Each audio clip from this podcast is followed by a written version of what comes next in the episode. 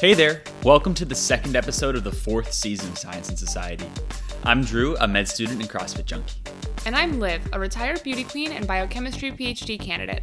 We're two nerds on a mission to break down the science around us so you can apply it in your life. This month, we are bringing on Doug Drysdale, entrepreneur and mental health advocate, whose company Cybin aims to expand the treatment options for those suffering from mental health disorders. His company focuses on the development and establishment of psychedelic compounds as new therapeutic avenues for mental health related indications. Let's get after it. Doug Drysdale is an experienced investor, corporate director, and CEO in the healthcare sector. With a track record of building and turning around pharmaceutical companies, he has completed 16 corporate acquisitions across three continents and raised and invested approximately $4 billion in public and private capital. Notable achievements include transforming Norwich Pharmaceuticals and leading Alvogen's growth to $500 million in revenues across 35 countries. He also significantly increased the enterprise value of Pernix Therapeutics from 80 million to around 800 million and raised 465 million of capital for the company. Doug holds a bachelor's degree in microbial and molecular biology and was recognized as Entrepreneur of the Year by Ernst & Young in 2012. Hi, Doug. Welcome to the show. It is such a pleasure to have you. Hi, Drew and Liv. Uh, it's uh, good to be here. Thanks for having me. So, Doug, can we start by learning more about you, your trajectory through your career, and what brought you to Cybin, ultimately where you are now? Yeah, I've been in pharmaceuticals all my career. I grew up in the UK, uh, spent the first decade of my career there, um, moved to the US a little over 20 years ago, and spent the last two decades uh, here in the United States, uh, and the whole time in healthcare. So um, initially doing a lot of uh, business de- uh, development and R and D licensing. I um, I have a molecular biology background, and then got into M and A and then buying companies, and and that really took up the first half, and then the second half I've been running pharmaceutical companies, so four companies now, uh, two public and two private. Um, and you know, the road to to Cybin was a personal one. Uh, all of uh, us within the company, our founders, uh, all of us uh, have a um, a story, you know, a personal connection to to mental health, to a mental health challenge. You know, whether it's uh, us uh, us personally or a loved one or a relative. it might be depression or addiction or anxiety disorders or an eating disorder or PTSD. I mean, unfortunately, it's pretty ubiquitous these days. Or I think every one of us knows somebody that has suffered or is suffering. Um, for me personally, it was my mother. Uh, when uh, she was 41, she died from lung cancer.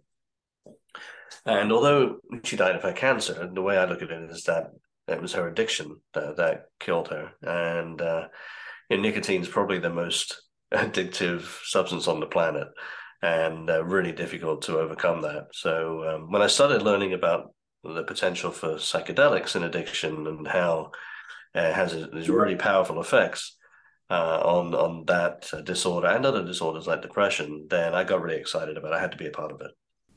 Yeah, I mean that that sounds like a unfortunately awesome way to get involved um, in the cause. That being said, can you provide a little bit of background on what Cybin hopes to accomplish in the space of psilocybin and why there's a, a need for alternative treatments that aren't currently like alternative pharmaceuticals that aren't currently on the market. Um, yeah, can you elaborate on that? Yeah, and no, that's just an interesting way you put it, alternative pharmaceuticals, because kind of what we're trying to do is take these uh, molecules that might uh, currently be treated as alternative medicine and turn them into mainstream medicine. Uh, so we've known a lot about psychedelics for oh, six, seven decades now. Um, we know a lot about their, their chemistry, their metabolism, their toxicology. So we're starting from a base of a lot of information, 65 or so clinical studies using psilocybin uh, in, in a range of different mental health conditions, particularly depression and addiction. And what's really different is that these are treatments that you give once or twice uh, maybe every six months or maybe once a year or something like that, pretty infrequently. Unlike the way we treat these uh, conditions today, which is to give drugs every single day uh, to be kind of battling the, the signs and symptoms and not tackling the underlying cause of the disease. So it's a completely different way uh, to treat uh, conditions like like depression, which I think could completely revolutionize how we think about these diseases. So you mentioned that we've known a lot about psilocybin for six or seven decades. But despite that, we haven't seen a lot of new research come out, and it certainly hasn't really reached the public light until at least in our lifetime. I would say like the later half of our lifetimes. Um, and I think I've seen the most over the last few years, maybe selection bias because I've been looking more, but you know, why was it left alone for so long and how did the history of psychedelics in especially particularly in the US, how did that play into why we couldn't explore these drugs as therapeutics until more recently? Yeah, yeah. I mean, we could get into all kinds of political uh, history now, and you're definitely showing your age at this point. So, uh, uh, look, I mean, uh, there was a lot of interest uh, in in these molecules. They were discovered, some of them in the in the 50s and 60s. Uh, lots of work went on in in the, in the 60s and 70s, um, Harvard and other places. And Some really good science, but they became kind of mainstream in a in a cultural way where they sort of form part of the the for want of a better word the hippie movement uh, right around the time that the US was at war uh, in Vietnam and uh, kind of in some ways connected with that anti-war uh, protests. And so it, it, seemed to be at a time, I think, a political move to try and shut down that movement, and uh, because it was impacting uh, the US's ability to to um, to recruit folks to to go and fight in the Vietnam War. Uh, and so uh, psilocybin and LSD and others became Schedule One drugs that couldn't be used uh, in that way, and that shut down a lot of research. You know, a lot of you have you have to have specific licenses and and and uh, facilities and security and various things to manage Schedule One drugs, which are typically drugs like heroin and cocaine. Um, so these these molecules, these treatments, and even naturally occurring ones, were thrown in that same bucket, and it just made it just made uh, research quite challenging and, and expensive at that time. But there's been a renaissance. There have been organizations uh, such as Johns Hopkins, uh, NYU, Imperial College in London, uh, University of New Mexico, um, UCSF, uh, Mass General in in in uh, in Boston, a whole range of really big academic institutions that have started to form psychedelic research centers and do psychedelic studies, and we've seen a real growth in those studies in the last ten years, and it's taught, and these are more robust studies focused on uh, developing these treatments into medications rather than uh, rather than some of the the earlier work that was done. So great progress. It, it sounds like science as a field, and you know, I, I might be missing the mark here, but science as a field 60, 70 years ago was not as mainstream um, as it is today, and maybe that's just with you know recency bias with you know the COVID um, pandemic happening over the last couple years, and you know everybody trying to you know read and engage with science more in that time. Um, so you know maybe like that disconnect between the main like mainstream culture and like the re because like, like you said there was research being done on these compounds and you know research i mean as you know and as liv knows and i know it's you know highly regulated and there's a lot of like safety protocols and things of that nature that have to be adhered to. So it, it's really interesting how there's like that so- socio-political um, tie to it all to that movement yeah, um, look, I think uh, I think the stars have aligned a little bit, right? And at the same time, there's been a resurgence in research. We have been through this COVID pandemic uh, that has led to uh, an increase in mental health disorders. All all all mental health issues have uh, gotten worse during the pandemic: depression, addiction, substance abuse, uh, suicidality. Um, but at the same time, we've also become more aware of those mental health issues and more willing to talk about it and you put that in the context of in parallel uh, a wave of cannabis legalization essentially across the US and um, and people being more open to alternative substances. And I think I think those three things have aligned you know COVID mental health um, cannabis and the research all, all have kind of come together to make this the right time. It's interesting that you bring up cannabis because I think what's interesting about psilocybin and cannabis is that they share sort of this natural origin. And you mentioned it when you were talking about the other uh, substances that were put on Schedule One that were considered Schedule One um, drugs back in the 60s and 70s. So if you could just tell us about where psilocybin comes from, um, and you know how is Cybin as a company hoping to use that to, to treat mental mental illness? Yeah, so so psilocybin is um, is a naturally occurring compound. It's a tryptamine or an indoleamine, uh, and it's uh, it's naturally occurring in about 200 species of, of mushrooms. Uh, but it can be synthesized chemically, uh, as we are doing in a in a lab, to create a pure form. Uh, because within different species of mushrooms, there's a lot of variability, as you can imagine. So we need that pure form, reliable supply in order to be able to uh, to study. And as I said, these these clinical studies that we've seen in, in academia have really shown promising results uh, and and depression and addiction. And we're leveraging all that work uh, to now to now create FDA approved treatments from those psychedelics that can be used to treat disorders like depression, anxiety disorders, and addiction in a, in a whole new way than they've been before. Um, I can talk a little bit about how psilocybin works. Um, yeah, that'd be awesome.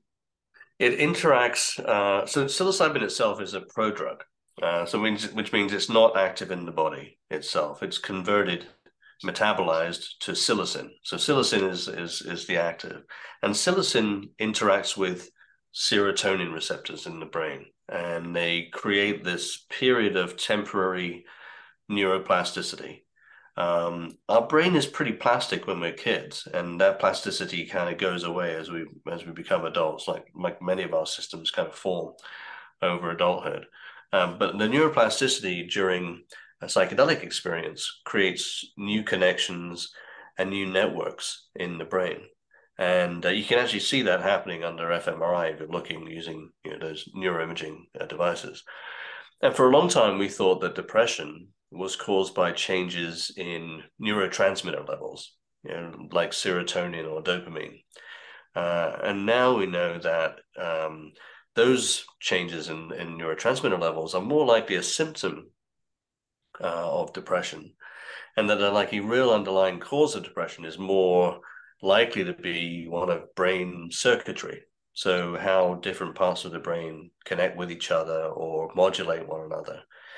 So perhaps this uh, high level of neuroplasticity that occurs from psychedelic dosing is helping to address some of those circuitry issues, right? And and and, and reestablishing connections, uh, helping helping patients overcome negative thoughts, right? Rumination, bad habits, and we think that um, we're able now to challenge and tackle the, the actual underlying cause of disease of depression for the first time, rather than just tackling the signs and symptoms as we have done, done in the past. And we see in some academic studies patients that are in remission and free from their depressive symptoms for months at a time after just one or two doses uh, of, of psilocybin, which is you know, something that we've never seen before. Yeah, that that's remarkable. Um, you mentioned the circuitry abnormalities underlying uh, being the underlying cause of depression. Is that um, like an overactivity, an underactivity? Is it just like a dyssynergistic abnormality in the circuitry? Do we know, or does that still need to be elucidated?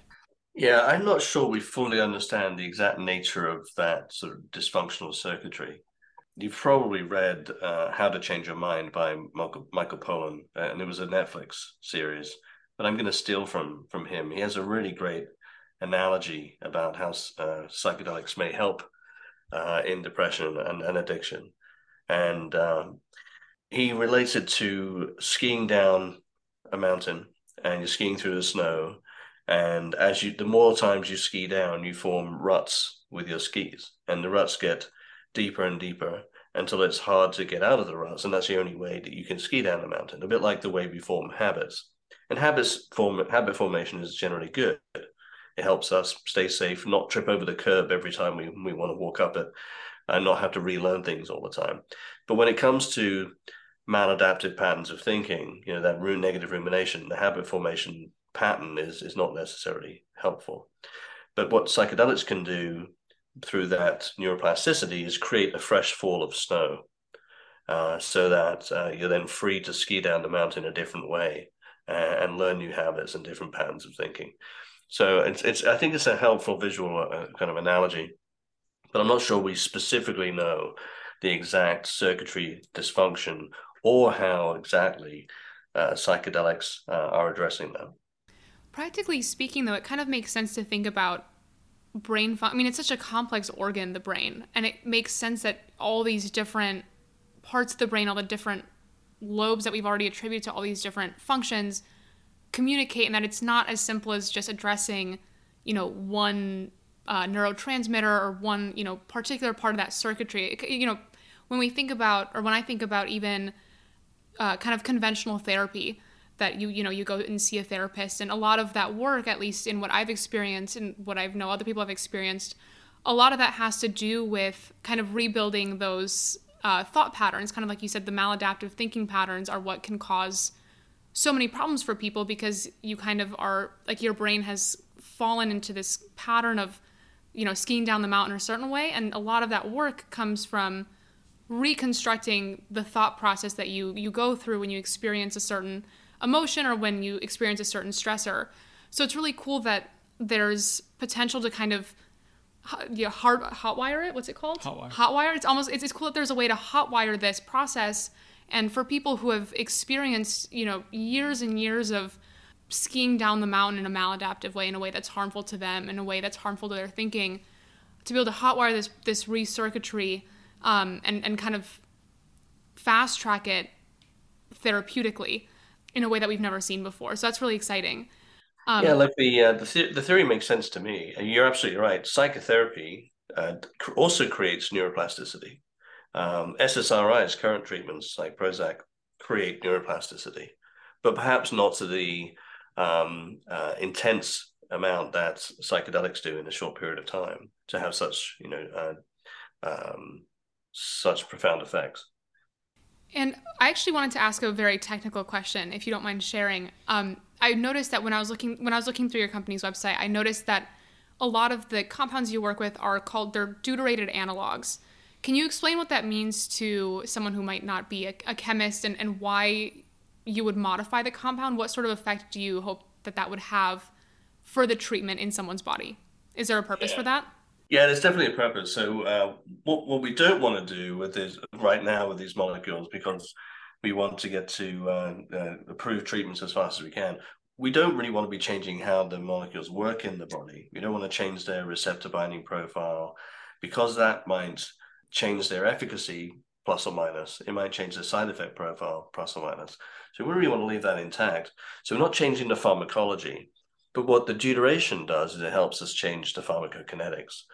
Uh, and I'll explain what I mean. So, deuteration is the selective substitution of certain hydrogen atoms on the molecule with deuterium or heavy hydrogen. And where you substitute on, on the molecule makes a difference to how it behaves.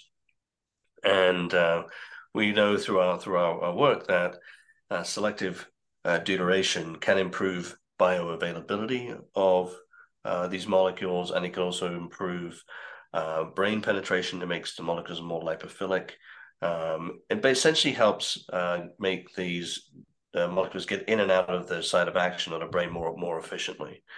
Um, why is that important? Uh, it's important for scale because some of these treatments like LSD and psilocybin are very long acting. Um, and we want to address address that and, and make them make, make them uh, shorter acting. But it's also important for um, robust and predictable responses. Um, you know, psilocybin is is is a prodrug, as I mentioned. That metabolism from psilocybin to psilocin takes a long time and creates this long period. So our psilocybin analog is is not a prodrug, uh, but that metabolism within individuals is highly variable. So one patient might have a very profound psychedelic experience from uh, a dose, say 25 milligrams of psilocybin, and another patient might have just a moderate uh, reaction uh, to the same dose. And in in you know in clinical practice and in clinical research, that's a, that's a challenge. Variability, you know, can kill drug development, and we want to make sure that uh, these treatments are predictable, particularly in psychiatric disorders. So, from a combination of removing the prodrug nature and, in, and improving the, or reducing the variability, improving the speed to onset, so how quickly these effects kick in, shortening the duration, we're trying to create treatments that are um, more drug-like and less natural-like, if you like, uh, but more scalable and predictable, uh, so that we can um, provide a better experience for patients, a more convenient experience for providers, and at the end of the day, you know, these also these gyms also have to be reimbursed. So by cutting down the amount of time that patients have to spend in a clinical setting being supervised, we're cutting the cost of administration, the cost of the healthcare system as well, which hopefully will lead to um, improved reimbursement so more people can get access. Wow, I never I never would have thought that such a seemingly small change or modification could make such a big difference and in so many ways. Um, you know, thinking about drug development, I really took for granted how complicated that process is and you know, when we take Advil for a headache or see an ad for some sort of cancer treatment, you know, on TV, it seems so like you know we, we see these things turn out so often and it's it's really easy to i think to take for granted how many different things are considered along the way and you know how many different people you're trying to make happy between you know like you said patients providers the healthcare system the fda um, it's it's kind of remarkable when when anything really makes it out the other end it is drug development is really hard and um, it takes a long time and there's, there's lots of pitfalls along the way and hurdles and uh, you know, one of the challenges with altering these molecules is that they're new. That makes them new and novel. So this means we have to go through a lot of work um, and do a lot of testing before we can even dose a single patient with them. Um, now, normally, if you're starting with a brand new molecule, that might take three to six years before it ever gets to a, a, the first test patient. Um, we've managed to get from that discovery sort of chemistry phase into dosing uh, patients in about 18 months. And there's two reasons it's been faster. One is that we know a lot about these molecules that, you know, some of them are 50, 60 years old. And we also know quite a lot about deuteration. Deuteration has been used in a number of other uh, treatments, especially those uh, involving the brain, to make them more efficient. So we we put those two things together. We managed to speed up um, the whole sort of discovery process, and uh, we started dosing patients uh, last August, and uh, expect to get our first glimpse of results in in a few weeks from now. It's quite exciting. That is very exciting. Wow, that's awesome. That's awesome. Um, so you know we're we're talking about treatment um, and you know dosing our first patients, or dosing your first patients. Excuse me. Sorry, I'm so excited. I'm like I'm part of the team now. Um, but so you're you know dosing these first patients. What what does the treatment look like? How does it and how does it compare and contrast to that of both talk therapy and conventional therapeutics like SSRIs? So SSRIs, um, as I said, really address just the signs and symptoms uh, of, of, disease, and they work well for a lot of people. But there are also a lot of folks that they don't work well for. Um, they're also quite slow to work. So if you give, if you dose with SSRIs, it's a chronic treatment given every day. Uh, after three months, on average, about a third of patients will respond. After 12 months of taking these treatments every day, about two thirds of patients will respond. And then the other third don't respond at all. So slow and and and, and uh, to respond, and, and not everyone gets help. They also come with a number of side effects: sexual dysfunction, weight gain, and many patients just feel this emotional blunting, uh, which basically means that the lows of, of, their emotions have been taken away, the depression, but also the highs, so they don't feel joy as well. So many patients end up cycling through uh, different SSRIs to try and find something that, that makes them feel better, they're more satisfied with. Psychedelics are a completely different way to think about treating depression. It's not taking a pill every day and expecting it to do the work. The patient kind of actually has to do some of the work themselves. So patients are uh, prepared for their dosing session. Um, there's some, I wouldn't call it talk therapy, but I would call it psychological preparation and support. They have a session or maybe two where um, their physician helps them understand what they might experience. Some of those experiences, some of those experiences might be quite traumatic because they're addressing something underlying their depression or their addiction. Um, they they ask they're sort of guided to go into the treatment session with intent and with goals. And that so that happens once or twice before before treatment. Patients prepared. During treatment, they're in a room that's very comfortable. It's not definitely not a clinical room. Uh, they're actually on a couch or in a, on a on a bed, and They're wearing uh, an eye mask to remove any external distractions. They're, they're wearing headphones with music that helps them uh, sort of focus inwards. There's somebody in the room uh, as an observer, making sure that the patient's safe and doesn't get off track. And then they're in that treatment zone for however long the uh, the treatment works. Uh, with typical LSD, that's eight to ten hours with psilocybin, six to eight hours. Uh, with our psilocybin analog, we think it'll be about two and a half hours. Uh, with our DMT analog, we think that could be 30 to 45 to 50 minutes or so. We could probably adjust it uh, a fair amount. Uh, so you can see we're trying to make these more scalable. So this treatment session happens, and quite quickly after that, there's a follow up with the physician um, to help the patient understand what it is they just experienced and integrate that back into their original goals and their intentions. Um, typically, I've seen in some of the best studies, um, patients receiving a second dose three to four weeks later, and it seems that that you know the, the first session is probably quite profound. The second session, it's almost like the first session works as a as a preparation for that and helps solidify you know those benefits. And there are some studies, uh, particularly out of Johns Hopkins, where uh, patients have been in remission for six or 12 months after just two doses, uh, which is, is stunning. And you know, think about those percentages I talked about with SSRIs in the Johns Hopkins study. Uh, four weeks after two doses of psilocybin, um, 54% uh, of patients uh, were in remission, and 71% of patients uh, had had a, a, basically a clinically significant reduction in their depressive symptoms, and those those percentages, which are much higher than SSRIs and much faster, persisted in about the same ratios six months and twelve months later. So it's you know it's a really different paradigm uh, shift. It takes a you know bit of investment uh, from the patient, but uh, uh, they've got to go and do that work. But this is really an opportunity. I don't know. I hate to use the word cure. That sounds a bit unprofessional, but I mean, really changing the course of disease. Really quite different. Yeah, and what? So the population that these studies are looking at are they? Um, you know, I I don't want to use the term garden variety to describe depression. That seems kind of reductive. But is it people who are like responders, and or are these like people who have treatment resistant depression and have failed one, two, three different types of therapies? Yeah, that's a really good question. So different groups are studying different indications. There's certainly a group that's studying treatment resistant depression.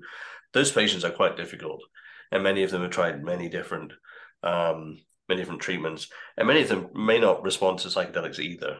Uh, to be fair, you know, there's always going to be a portion of patients that don't respond.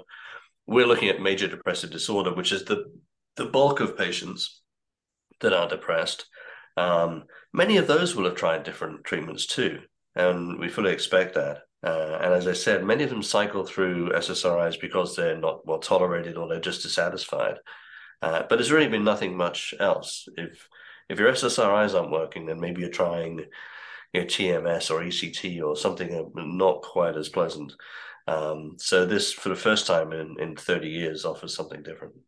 And it's really interesting to think about, interesting and exciting to think about the potential impact this could have even beyond the scope of major depressive disorder. I know you mentioned a couple other indications that um, have sort of inspired people in at Cybin to to do this work. Uh, you mentioned your mother and addiction.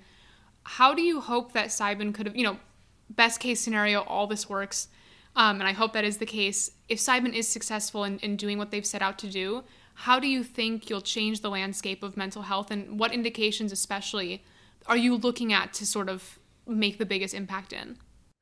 Well, major depressive disorder, depression, and anxiety disorders are the first ones that we're tackling, uh, and they're highly prevalent. Uh, 300 million people around the world affected by depression. Uh, something like 12 or 13 percent of the population is experiencing anxiety disorder of some kind at any one time. It's probably the most prevalent. For me, the most exciting potential is in addictions, and we've seen some great data in alcohol use and, and other addictions.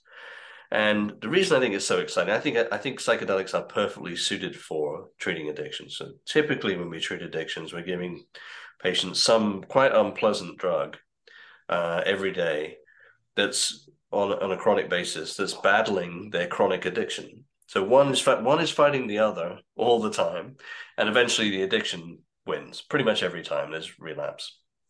With um, with psychedelics, if you can really intervene pharmaceutically, like I've described, and patients end up uh, quite quickly without any uh, cravings, and for weeks or months at a time, then you're creating a clean space for that person to create new habits right? Uh, be more productive, reconnect with friends, family, get off the street, get a job. You know, what, what depending on where they are in their in their life, you know, addiction of any kind is is pretty disruptive. Um, and when you think that the opioid crisis has taken more lives than the AIDS epidemic and destroyed many, you know, uh, rural, poor rural communities and inner cities, this these have the potential to transform communities, not just individual lives, but communities. So that that really excites me. We're a little bit further away from those studies, but for me personally, uh, that's uh, that's the driver. So we talk about all the all the good stuff, all of the successes and the hopes and the dreams. Um, but with any of that stuff, you know, you're going to hit obstacles, you're going to hit roadblocks. What kind of challenges has Cybin faced so far, and how have you guys worked to overcome those? Yeah, so I mentioned that we had to do a lot of work even before we could uh, dose, dose dose the first patient. So there's lots of hurdles there, lots of things that can go wrong. We've also been growing the uh, the organization, hiring people and engaging labs and scientists and clinicians around the world in five or six countries during a pandemic. Yeah, so it's been uh, it's it's been quite a challenge, but we've got That's impressive. Yeah, we you know we have maybe fifty or so um, external partners that each have expertise in in, in all aspects of, of drug development, plus our own internal lab and team of fifty or sixty or so. So just making that all happen and and dealing with the supply chain issues of reagents, you know, and, and testing facilities, recruiting patients, uh, it's uh, it's it's challenging. In our in our depression study, that's quite small to start with. There's only expected to be around 32 patients. Uh, that involves 500 clinical interactions. You know, so it's there's a high, high amount of complexity, and wow. doing all of that all of that virtually. But uh, yeah, we have, we have a phenomenal team. They've done this many times before, and uh, so far, you know, so far, knock on wood, so far so good. It sounds like you all have really set yourself up for for success and to, to kind of tackle this problem with with the best people cut out for the job. And with that, I'm so excited to have been able to speak to you today. We've learned so much. I've learned so much. Um, thank you so much for sharing some of your personal story as well as Cybin's story. Um, and we, we really do wish you the best. I'm excited to to see what, what's next for you all and to get those results in a few weeks. yeah, me too. I'm excited about that. Fingers crossed. uh, great to spend time with you both, and thanks so much for your interest in, in what we're doing. Really appreciate it. And that's all for this week's episode. You can follow us on Instagram at Science in Society to catch our new releases, upcoming topics, and our science shenanigans. If you're enjoying our show, leave us a review on Apple Podcasts to help more people find Science in Society. Be sure to tune in to episode 3 coming July 3rd. Peace, love, and science. science.